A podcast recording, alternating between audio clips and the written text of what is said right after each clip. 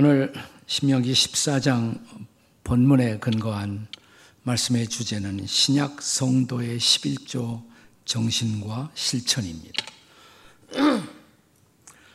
우리가 11조라는 말을 들으면 아마 오늘날 성도들에게 두 가지 매우 상반된 반응이 있을 수가 있습니다. 우선 11조를 구약이나 신약이나 변함없는 헌금의 대표적 양식으로 이해하고 묵묵히 실천하는 성도들이 적지 않게 이 땅에 있다는 사실입니다. 저는 이들이 한국 교회를 떠받치고 있는 보석과 같은 존재들이라고 생각합니다. 2017년에 그러니까 코로나 직전이에요. 그때 발표된 한국 교회 재정 분석이라는 어, 보고서가 있습니다. 이 보고서에 의하면 한국교회 교우들 가운데 전체 헌금에서 11조 어, 헌금을 실천하고 있는 분들은 약 교인들의 52%로 되어 있어요. 그러니까 한국교회 출석 성도들의 약 절반이 11조 명목으로 헌금을 드리고 있는 것으로 보여집니다. 어, 그러므로 11조 헌금을 드리지 않는 성도들의 케이스에는 아마도 신약 시대를 사는 사람들에게 구약의 11조는 반드시 그대로 적용되거나 실천될 필요가 없는 것으로 판단하고 있는 분들도 상당히 있는 것으로 보여집니다. 그렇더라도 교회 성도로 등록하고 믿음 생활을 하는 이들은 각자 나름대로의 헌금관을 가지고 헌금 생활을 하고 있다는 것은 틀림없는 사실입니다. 제가 같은 통계를 보니까 그 교회 헌금이 어떻게 사용되었나 사용 내역을 보니까 교회 공동체 유지 운영비에 가장 많은 38%가 쓰여지고 또 교육자 또 교회 스탭들의 사례비에 쓰여지는 액수가 30% 그러니까 이 상위 두 가지를 합하면 약 68%가 되겠죠. 거의 70%가 공동체의 유지비와 사례비로 쓰여지고 있었습니다. 그리고 나머지 30%에서 선교라든지 교육비 혹은 장학 구제비 등이 아, 지출되고 있는 것으로 나타나 있습니다. 하지만 이 비율은 각각의 교회가 가지고 있는 목회 철학에 따라 커다란 편차를 나타내고 있습니다. 교회의 사회적 사명 혹은 선교적 사명을 강조하는 교회일수록 교회 예산의 절반에 가까운 재정이 선교라든지 혹은 교육, 구제에 사용되고 있는 경향을 보이고 있습니다. 그리고 이런 통계를 우리가 어, 바라보면서 또 유념해야 할 한 가지 사실은 어, 지나간 코로나 기간을 포함해서 아마도 지나가는 10년, 20년 어간에 한국 교회는 어, 자기가 교인이라는 성도라는 의식을 갖고 있지만 더 이상 교회에 출석하지 않는 소위 가나안 성도, 안 나가 성도들이 10명 중에 3명은 된다는 것입니다. 이들에게는 어떤 헌금 생활도 기대할 수는 없겠죠. 자, 그렇다면 이런 시대를 살아가고 있는 오늘날의 신약 성도, 그리고 특별히 개신교 어, 교인들로서 오늘의 본문 같은 말씀, 오늘의 본문은 과거 모세가 이스라엘 백성들을 데리고 가나안 땅으로 약속의 땅으로 들어가기 앞서서 그들이 약속의 땅에 들어가 어떻게 믿음의 삶을 살아야 할 것인가를 가르치면서 그 중에 11조 레슨이 포함되고 있었다는 것입니다. 그 옛날 모세가 주의 백성들에게 가르치던 이 11조의 레슨을 오늘을 살고 있는 신약 시대를 살고 있는 여러분과 저는 어떻게 이해하고 어떻게 실천하는 것이 올바른 것일까요? 자, 우선 구약 성도의 11조 정신과 실천을 우리는 본문을 통해 바라볼 필요가 있습니다. 오늘의 설교 제목은 신약 성도의 11조 정신과 실천이에요.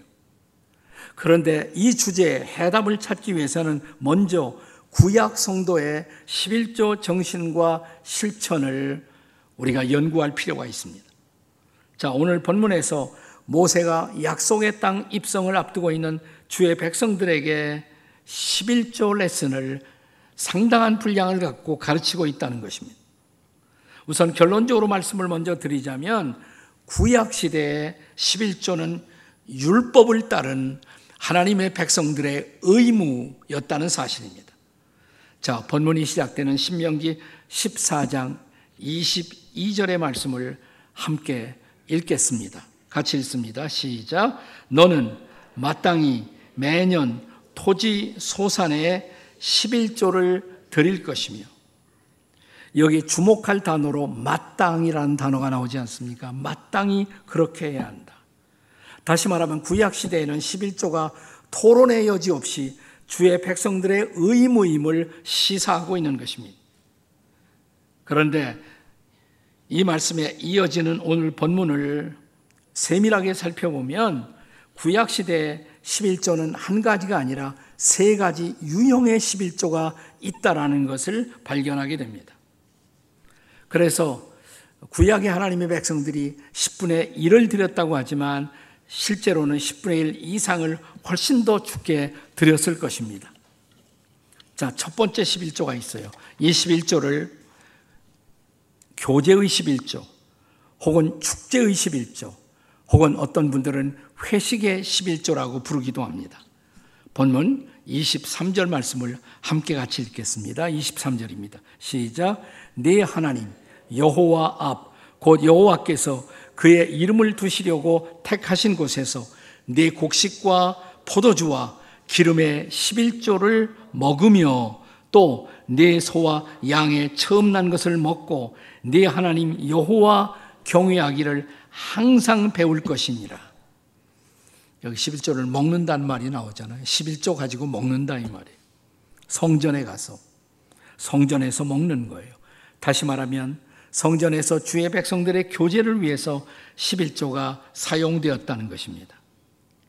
물론 교제하는 일뿐만 아니라 교육을 위해서도 11조가 사용되었다는 것을 알 수가 있습니다. 왜냐하면 먹으면서 내 하나님 여호와 경외하기를 항상 배우라 그랬거든요. 그냥 먹는 것만 하는 것이 아니고 먹으면서 하나님의 말씀을 학습했던 것입니다. 그런데 이제 약속의 땅에 들어가게 되면 모세는 이스라엘 백성들이 성전을 지을 것을 알았어요. 그러면 성전에 가서 드려야 하잖아요. 11조를. 그런데 성전이 많이 있는 것이 아니에요. 도초에 있는 것이 아니죠. 사실 예루살렘 성전 딱 하나 있단 말이죠. 그 멀리 사는 분들은 거기까지 성전에 가는 것도 대단한 그 작업이고 여행이었을 것입니다. 또 거기에 11조라는 것이 뭐 돈으로만 드린 것이 아니라 곡식 이런 것을 가지고 드리니까 그 곡식을 다 메고 들고 성전까지 간다는 것도 쉬운 일은 아니었을 것입니다. 그래서 이런 불편을 제거하고 편리하도록 하기 위해서 성전에 갈 때는 그 11조를 현금으로 바꿔서 가라. 자, 본문 읽어보세요. 24절, 25절입니다. 같이 읽겠습니다. 시작. 그러나 네 하나님 여호와께서 자기의 이름을 두시려고 택하신 곳이 내게서 너무 멀고 행로가 어려워서 네 하나님 여호와께서 그 풍부히 주신 것을 가지고 갈 수 없거든 다음 절 그것을 돈으로 바꾸어 그 돈을 싸가지고 재밌어요 돈을 싸가지고 내 하나님 여호와께서 택하신 곳으로 가서라고 말씀하고 있습니다.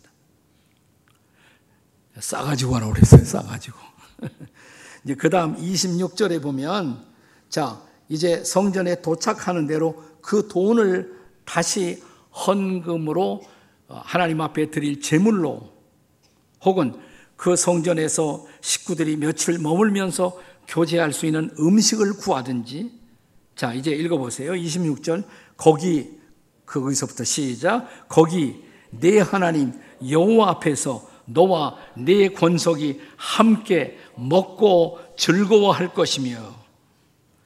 그래서 이 첫째 11조를 교제의 11조, 혹은 회식의 11조, 혹은 축제의 11조 이렇게 다양하게 불렀던 것입니다. 성전에서 함께 교제하면서 회식하는데 사용되었기 때문입니다. 물론 먹기만 하는 것은 아니고 성전 근처에서 함께 머물면서 하나님의 말씀으로 교육을 받는 일을 위해서도 그 11조를 사용했던 것입니다. 그래서 이 11조는 축제의 11조 혹은 교제의 11조 이렇게 불렀던 것입니다. 그런데 여러분, 바로 이런 구약의 11조 정신은 신약 시대의 사도행전에서도 그 정신이 그대로 계승되고 있다는 것을 주목해 보셔야 합니다. 자, 이제 사도행전 2장 42절의 말씀을 함께 같이 읽겠습니다. 같이 읽습니다. 시작. 그들이 사도의 가르침을 받아 서로 교제하고 떡을 떼며 오로지 기도하기를 힘쓰니라. 어디에서 그렇게 했을까요? 성전이죠. 집에서도 했어요. 주로 성전에서. 그러면 그런 비용을 어떻게 감당했을까요? 당연하게 그들은 하나님 앞에 드린 헌금으로 그 비용을 감당했을 것입니다. 자, 이런 경우를 가리켜 우리가 신약 시대에 적용된 11조 정신이라고 말할 수가 있다는 것입니다. 근데 두 번째 11조가 있어요. 두 번째는 레위인 지원 11조라고 말할 수가 있습니다. 본문의 27절의 말씀을 함께 읽겠습니다. 27절입니다. 다 같이 시작. 네 성읍에 거주하는 레위인은 너희 중에 분깃이나 기업이 없는 자이나 또한 저버리지 말지니라. 네. 약속의 땅에 들어가면 이제 땅을 분배받아요. 기업으로. 근데 레위인에게는 없어요. 그게. 레위인은 뭐 합니까? 이 사람들은 전적으로 성막을 혹은 성전을 봉사하는데 풀타임으로 바치는 사람들이에요. 그러니까 11조 가지고 바로 이런 별도의 땅이 없고 농사질 땅도 없는 이 레위인의 생계비를 돕는 일을 위해서 그 11조가 쓰여져야 한다는 것입니다. 자, 민수기 18장 21절은 구체적으로 이것을 가르치고 있습니다. 자, 같이 읽습니다. 다 같이 시작. 내, 내가 이스라엘의 11조를 레위 자손에게 기업으로 다 주어 그들이 하는 일, 곧 회막에서 하는 일을 감나니. 그래서 그들이 그 11조 가지고 살면서 회막 봉사하는 일에 전무하라는 것에 전적으로 일하도록 하라는 것입니다. 그들이 하나님께 제사하고 예배하는 일을 풀타임으로 섬길 수 있도록 레위인들에게 특별히 11조가 사용될 것을 권면하고 있는 것입니다. 어떤 학자들은 이 11조가 처음에 말한 그 11조 안에 포함되어 있었다고 보는 사람도 있어요. 하지만 많은 학자들은 이것은 두 번째 11조로 별도의 11조였을 것이라고 생각합니다. 하나님의 사역을 풀타임으로 섬기는 사람들이 경제 생활 걱정하지 않고 사역에 전념하도록 하기 위한 하나님의 배려였다라고 말합니다. 그런데 이런 11조 정신은 여러분 신약 성경에 와서도 계속되지 않습니까? 자, 바울은 이제 고린도전서 9장 13절 14절에서 자, 신약의 사역자, 복음 전하는 자들, 그들의 생계가 어떻게 되어야 할 것인가를 교훈합니다. 같이 읽어요. 고린도전서 9장 13, 14절 시작. 성전에 일을 하는 이들은 성전에서 나는 것을 먹으며 재단에서 섬기는 이들은 재단과 함께 나누는 것을 너희가 알지 못하느냐? 이와 같이 주께서도 복음 전하는 자들이 복음으로 말미암아 살리라 명하셨느니라. 아멘. 그러니까 복음 전하는 사람들은 다른 일 하지 않고 그것으로 또한 생계가 유지되도록 어, 지원하는 것이 마땅하다 이 말이죠. 바울 사도도 이제 신약에 와서 헌금이 풀타임으로 복음을 전하는 사역자들을 위해 사용되는 것은 타당하다라고 가르치고 있는 것입니다. 근데 이제 본문에 보시면 세 번째 11조가 있어요. 이 세 번째 11조를 우리는 보통 구제의 11조 이렇게 부릅니다. 다 같이 구제의 11조. 자, 다시 본문 28절, 29절을 읽겠습니다. 다 같이 시작. 매 3년 끝에 그해 소산의 10분의 1을 다, 다 내어 성읍에 저축하여 너희 중에 분깃이나 기업이 없는 레위인과 내 성중에 거류하는 객과 및 고아와 과부들이 와서 먹고 배부르게 하라. 그리하면 내 하나님 여호와께서 내 손으로 하는 범사에 내게 복을 주시리라. 아멘. 성경학자들은 이 11조는 별도로 드려지거나 사용된 것이 아니고 레위인을 위한 11조에 포함되었다고 또 생각하는 학자들도 있습니다. 하지만 자, 본문을 다시 읽어 보시면 28절이 어떻게 시작되는 거 아니? 매 3년 끝에 그랬어요. 이건 매년 드리는 11조가 아니라 3년마다 한 번씩만 드려요. 구제의 목적으로 드린 것입니다. 따라서 이것은 추가적 11조로 매 3년마다 드려진 것으로 어, 많은 성경학자들은 보고 있습니다. 다시 말하면 이 구제의 11조는 소위 오늘날 사회적 약자들이라고 할 수 있는 사람들을 돌보기 위한 하나님의 마음을 보여주는 헌금이라고 할 수가 있습니다. 그런데 여러분, 이런 구제의 정신은 신약 시대의 헌금 정신으로 이어지고 있다는 걸 아세요? 자, 우선 우리가 신약 성경, 신약 시대를 열고 있는 사도행전 6장에 보면 예루살렘 교회에 갈등이 생겼어요. 문제가. 그건 왜 생겼냐면 구제 문제로. 자, 구제하다가 구제금이, 구제연보가 어떤 사람들에게 더 많이 쓰여지느냐. 히브리파 과부들이냐. 아니면 헬라, 그리스 계통의 과부들에게 더 많이 쓰여지느냐 가지고 어, 갈등이 생겼던 것을 볼 수가 있습니다. 어떤 사람들은 이런 문제를 해결하기 위해서 그럼 갈등 생기면 구제 안 하면 되지. 이건 아주 소극적인 접근이죠. 네, 우리가 여기서 깨달아야 할 사실은 그렇게 갈등이 생길 정도로 초대교회는 열심히 구제 활동을 했다는 것입니다. 구제 연보를 했다는 것이에요. 자, 우리가 갈라디아서 2장에 보시면 바울 사도가 회심한 후에 예루살렘에 가요.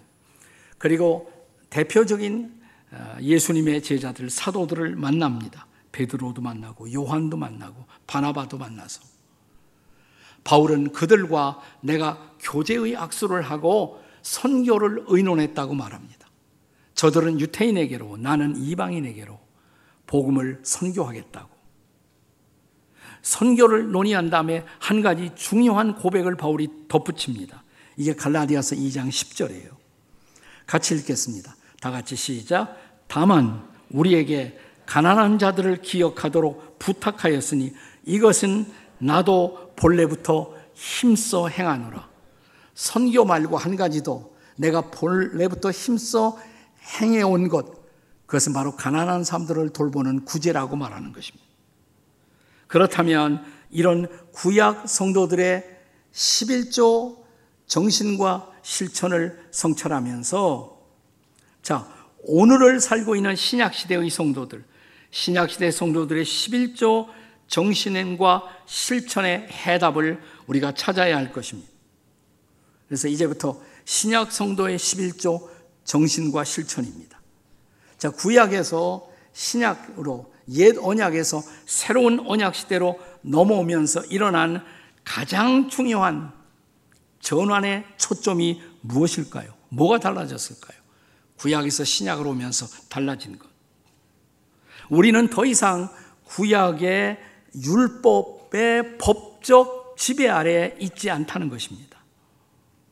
그러니까 우리가 구약 시대처럼 우리가 어, 뭐 초막절 또 오순절, 어, 무교절, 유월절 지금 안 하잖아요, 그거 다.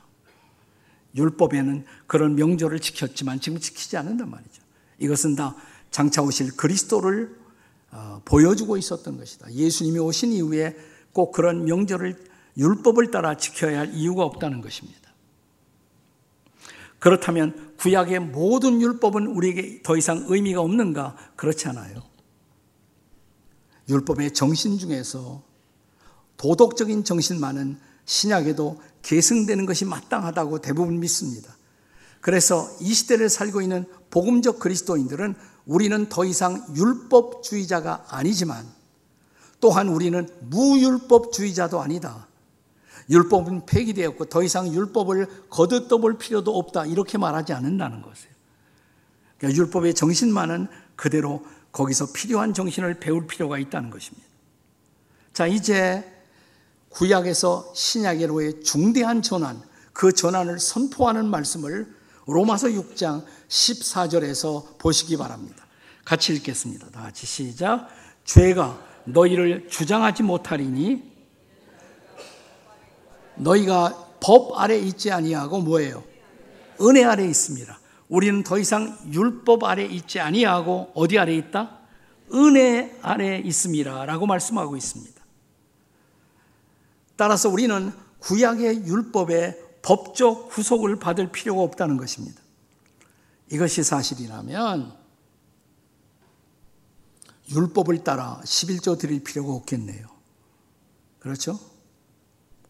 적어도 율법의 법적 구속 아래 있지 않기 때문에 우리가 구약 시대처럼 11조를 안 드린다고 해서 법은 법대로 안 하면 처벌이 와요. 그러니까 11조 안 드렸다고 해서 우리가 처벌받거나 저주받거나 그런 일은 절대로 없어요. 먼저 마음 놓으세요. 11조 안 드린다고 해서 여러분에게 저주나 형벌은 절대로 없다. 자유하시기 바랍니다. 네. 그러나 또 하나 우리가 그렇다고 구약의 율법의 제도를 따라 이 법을 지켰을 때 하나님은 놀라운 축복들을 많이 약속해요. 구약에 보면. 근데 지금 신약 시대에 11조를 드린다고 해서 하나님이 하늘 문을 열고 복을 막 쏟아 부어 주는 일도 없다는 것입니다. 자, 그렇다면 11조 제도를 없애면 되지. 왜 지금도 우리가 11조를 말해야 합니까? 신약에도 11조가 무슨 의미가 있단 말입니까?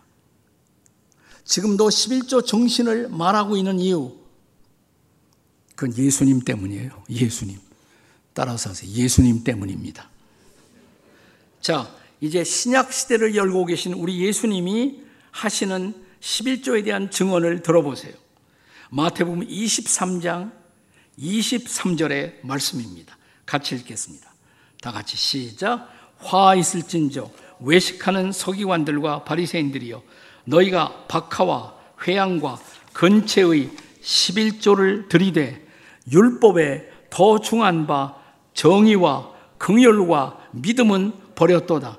그러나 이것도 행하고 저것도 버리지 말아야 할지니라. 율법은 11조만 가르치는 것이 아니잖아요. 율법이 가르치는 많은 것, 정의와 긍휼과 이웃들을 긍휼히 여기고 우리가 정의롭게 우리의 삶을 살고 또 하나님을 신뢰하며 살고 이런 정의와 긍휼과 믿음은 너희들이 버리고 있다. 11조는 지키면서. 그런데 그 다음 하시는 말씀이 그러나 이것도 행하고 저것도 버리지 말라. 그러니까 율법의 정신을 의미 있게 지금 지킬 수 있다면 11조를 꼭 버릴 필요는 없다는 것입니다. 그렇다면 구체적으로 신약 성도들의 11조는 오늘 우리에게 어떤 의미를 갖는 것일까요? 그것은 더 이상 우리를 구속하는 율법은 아니고 은혜의 정신에 근거한 우리의 헌금의 가이드라인, 신약에도 여전히 11조는 은혜에 근거한 우리의 드림의 가이드라인이 될 수가 있다는 것입니다. 여러분, 신약의 핵심 정신은 뭐라고 그랬어요? 자, 우리가 법 아래 있지 않고 어디 아래 있다? 은혜 아래. 그러니까 신약의 핵심은 뭐예요? 은혜인 것입니다. 은혜. 은혜의 뜻이 뭐예요? grace, 은혜의 뜻은 제가 늘 강조합니다만은 받을 자격이 없는 사람들에게 베풀어지는 일방적 사랑과 호의. 그게 은혜예요. 네. 여러분 은혜 받았습니까? 이거 대답 못하면 큰일 나요. 네. 왜냐하면 이 말을 바꾸어서 질문하자면 여러분 구원 받았습니까? 대답 못하는 사람도 있네. 구원 못 받으면 큰일이에요. 교회 나와 예배 드리면서도 구원 못 받았다 큰일 나죠. 우리가 잘 아는 에베소 2장 8절에 구원은 어떻게 받는다고? 너희가 그 은혜를 인하여 믿음으로 말미암아 구원을 받는다고. 그러니까 우리가 구원받았다는 말은 무슨 말이에요? 은혜 받았다는 말이죠. 아멘. 우리는 구원받을 자격이 없는데 하나님의 사랑으로 십자가에서 우리의 죄를 대신 담당하고 우리가 받을 처벌을 받으신 예수님 때문에 구원받은 거 믿습니까? 그럼 은혜 받은 거예요. 우리는 은혜로 구원받고 은혜로 죄 사함 받은 것을 믿으시기 바랍니다. 그러니까 우리는 은혜의 빚진 자들이에요. 아멘. 은혜의 빚진 자들이에요. 자, 이제 우리가 신약 성경에서 고린도 후서 8장과 9장을 읽어보시면 신약적 헌금의 정신 혹은 원리를 배울 수가 있습니다.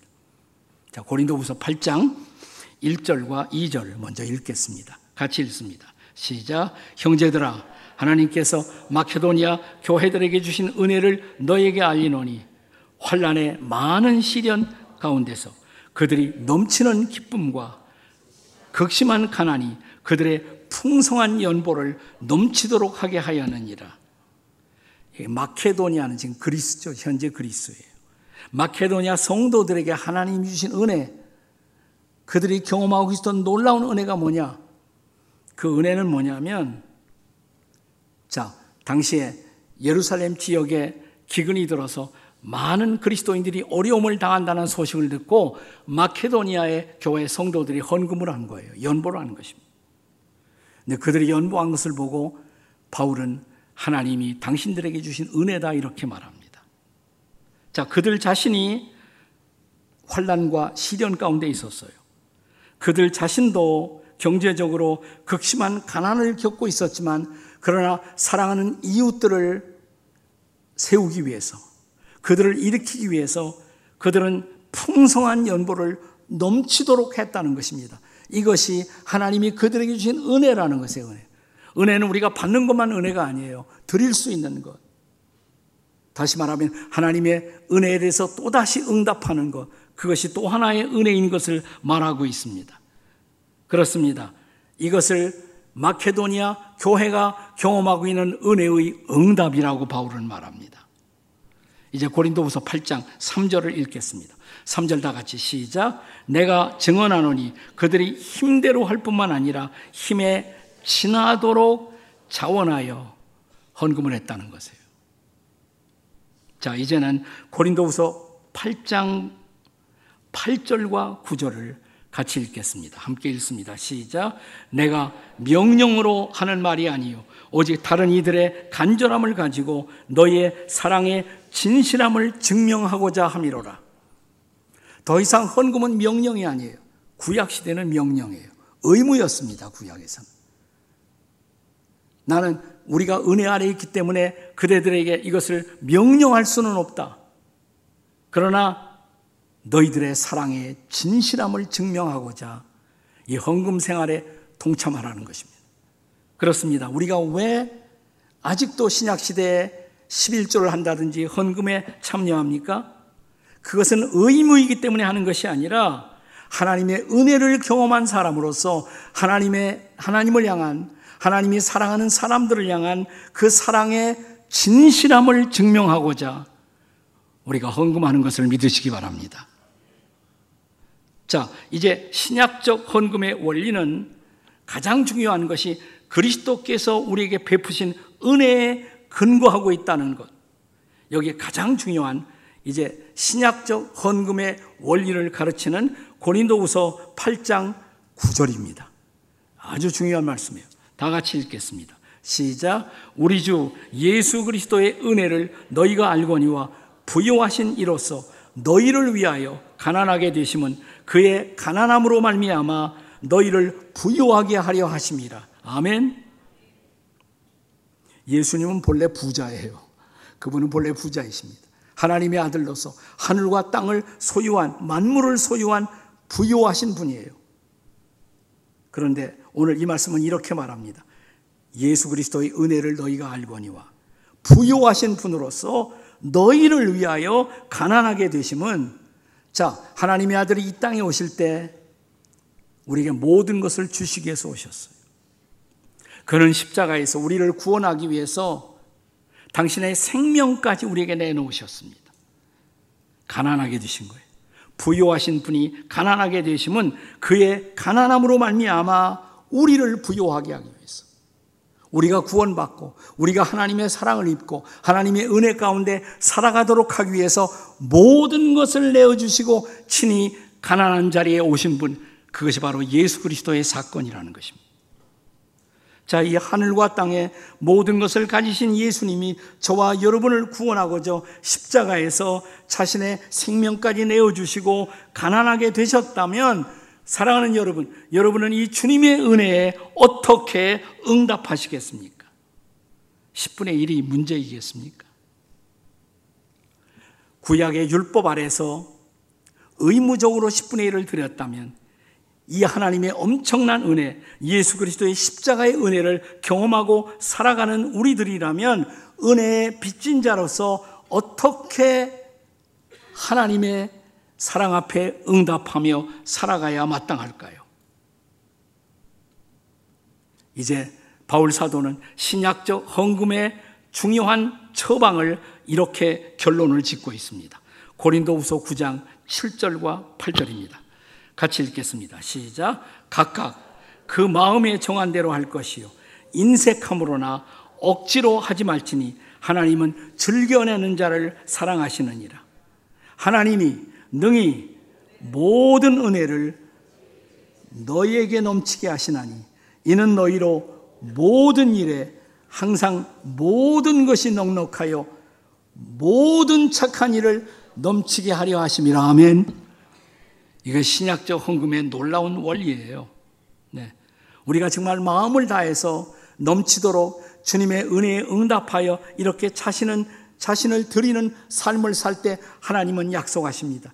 이들이 정말 모든 착한 일을 넘치도록 감당하기 위해서 하나님도 또한 모든 은혜를 너희들에게 넘치게 해 주시겠다는 약속 믿으십니까, 여러분? 그렇다면 결론은 명확합니다. 신약 성도의 헌금의 원리는 구약의 율법의 의무를 넘어설 수 있어야 한다는 것입니다. 구약의 의무적으로 10분의 1을 드렸다면 은혜 받은 우리들은 또 은혜에 빚진 우리는 11조라는 것은 우리에게 어쩌면 최소한의 헌금의 가이드라인일 수가 있습니다. 내게 모든 것을 내어주신 그분, 생명까지 내어주신 그분, 그리고 하나님의 놀라운 사역 가운데 우리를 초대하고 있는 그분, 그분을 위해서 나는 도대체 무엇을 드릴 것인가를 진지하게 고민하고 자신을 주 앞에 바치는 헌신의 자리, 여기에서 신약 시대 성도들의 헌금 정신은 출발하는 것입니다. 우리에게 이미 은혜를 주시고 이미 넘치도록 우리에게 자신을 내어 주신 주님 앞에 우리도 우리의 마음으로, 삶으로, 그리고 우리의 헌신으로 응답하는 우리 평생의 헌신의 삶이 될 수 있기를 주님의 이름으로 축원합니다. 아멘. 기도하시겠습니다.